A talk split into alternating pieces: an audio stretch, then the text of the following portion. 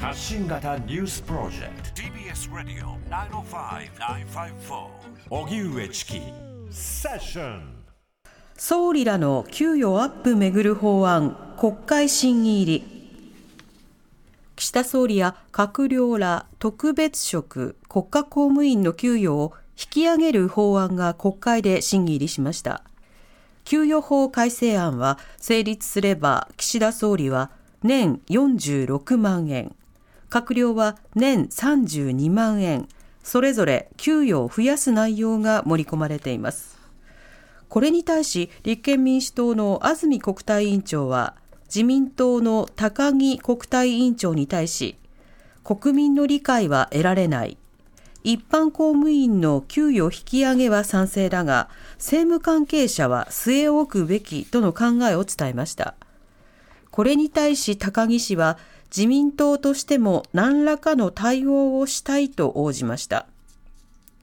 一方、自民党と立憲民主党の国会対策委員長が会談し、旧統一教会の財産保全について与野党が法案を提出し、今の国会で審議する方針で合意しました。教団は昨日記者会見で、被害者救済のため最大100億円を国に預ける考えを示しています。日銀総裁、物価見通しについて誤りがあったことを認めざるを得ない。日銀の上田和夫総裁は今日の衆議院財務金融委員会で日銀が物価上昇率見通しの情報修正を繰り返していることについて見通しに誤りがあったことは認めざるを得ないと述べました。これは立憲民主党の品武議員が誤った物価見通しの上で金融政策を行っているのではないかという質問に対して答えたもので、上田氏は誤りについて検証作業を続けた上で、見通しが適切に行われるように努めたいと説明しています。また、同じ委員会で、鈴木財務大臣は、品武議員の質問に対して、岸田総理が国民に還元するとしている過去の税収が増えた分について、政策的経緯や国債の償還にすでに充てられてきたとして、すでに使用済みで残っていないことを明らかにしています。それでは、えー、総理らの給与アップにも関わる、えー、改正案が国会で審議入りということです、はい、この件について TBS ラジオ国会担当の澤田大記者に伝えてもらいます澤田さんこんばんは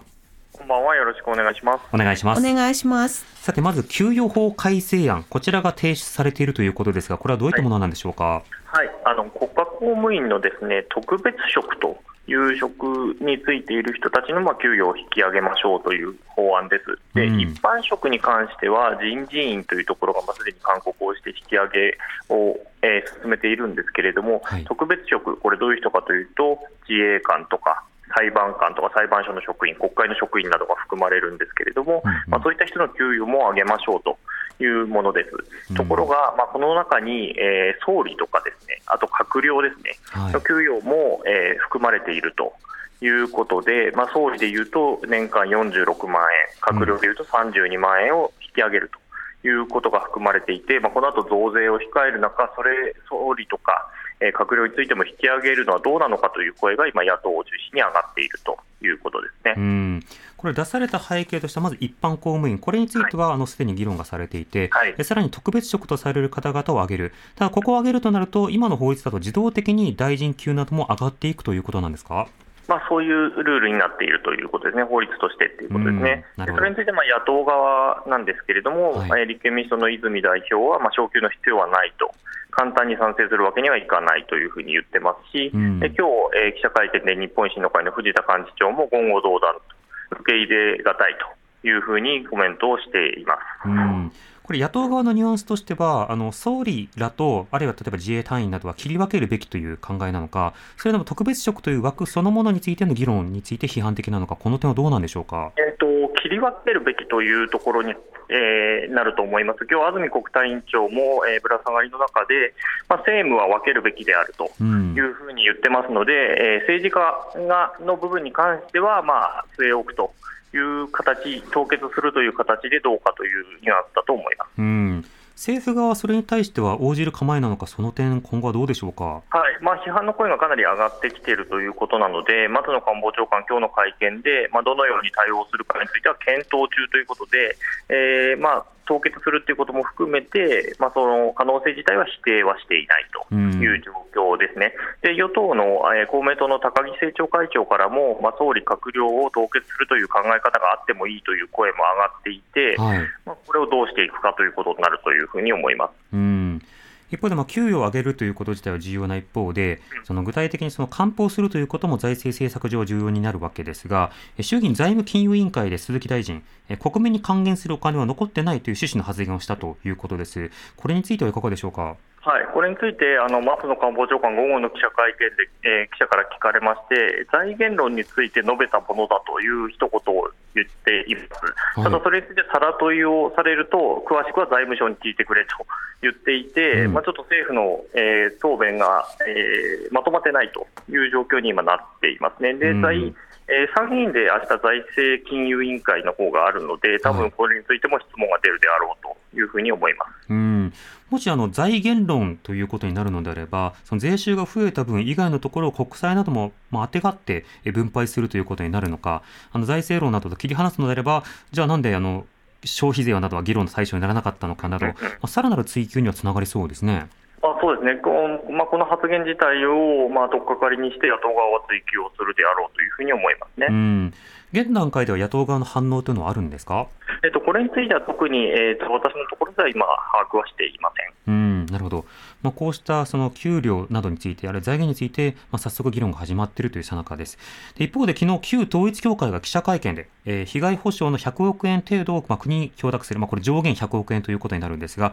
この会見の様子、澤田さん、どうでしたか？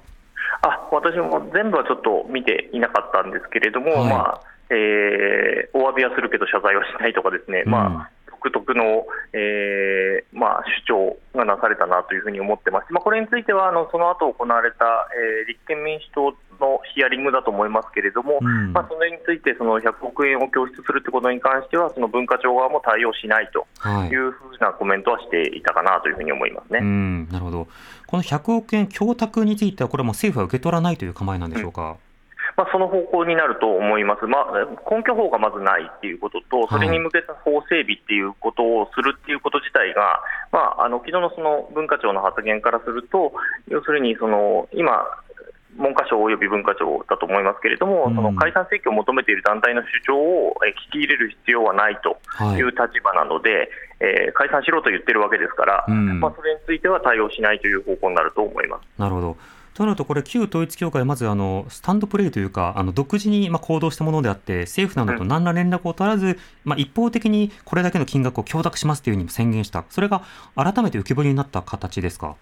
まあ、そういう形なんだと思いますね、まあ、政府のサイドは、まあ、あ困惑しているというのが、多分当初の感じかなというふうに思いますけれど、はい、なるほど、逆に言えば、そういった手段を使ってまでも解散請求というものを旧統一教会も避けたいということなんですか？まあ、そうですね、あのー、国会議員に対して、まあ、岸田総理も含めてですけれども、あの事務所に対してファックスを送ってるっていうことが、この間、えー、国会の質疑の中でも明らかになっていると思いますので、まあ、何が何でも止めたいというふうに思ってるんだと思います。なるほどあのその点について、確か西村智奈美議員に、立憲民主党の西村議員から追及された際には、まあ、誰にどういったファックスが届いているのかについては調査することはないということを話していたんですが、ややこういった点などについても消極的なんでしょうか？まあ、今のところ、その追加でどうするっていう話は出てきてないですよね。うんさて、旧統一教会の財産保全をめぐる議論、国会での様子はこちらはいかがでしょうか？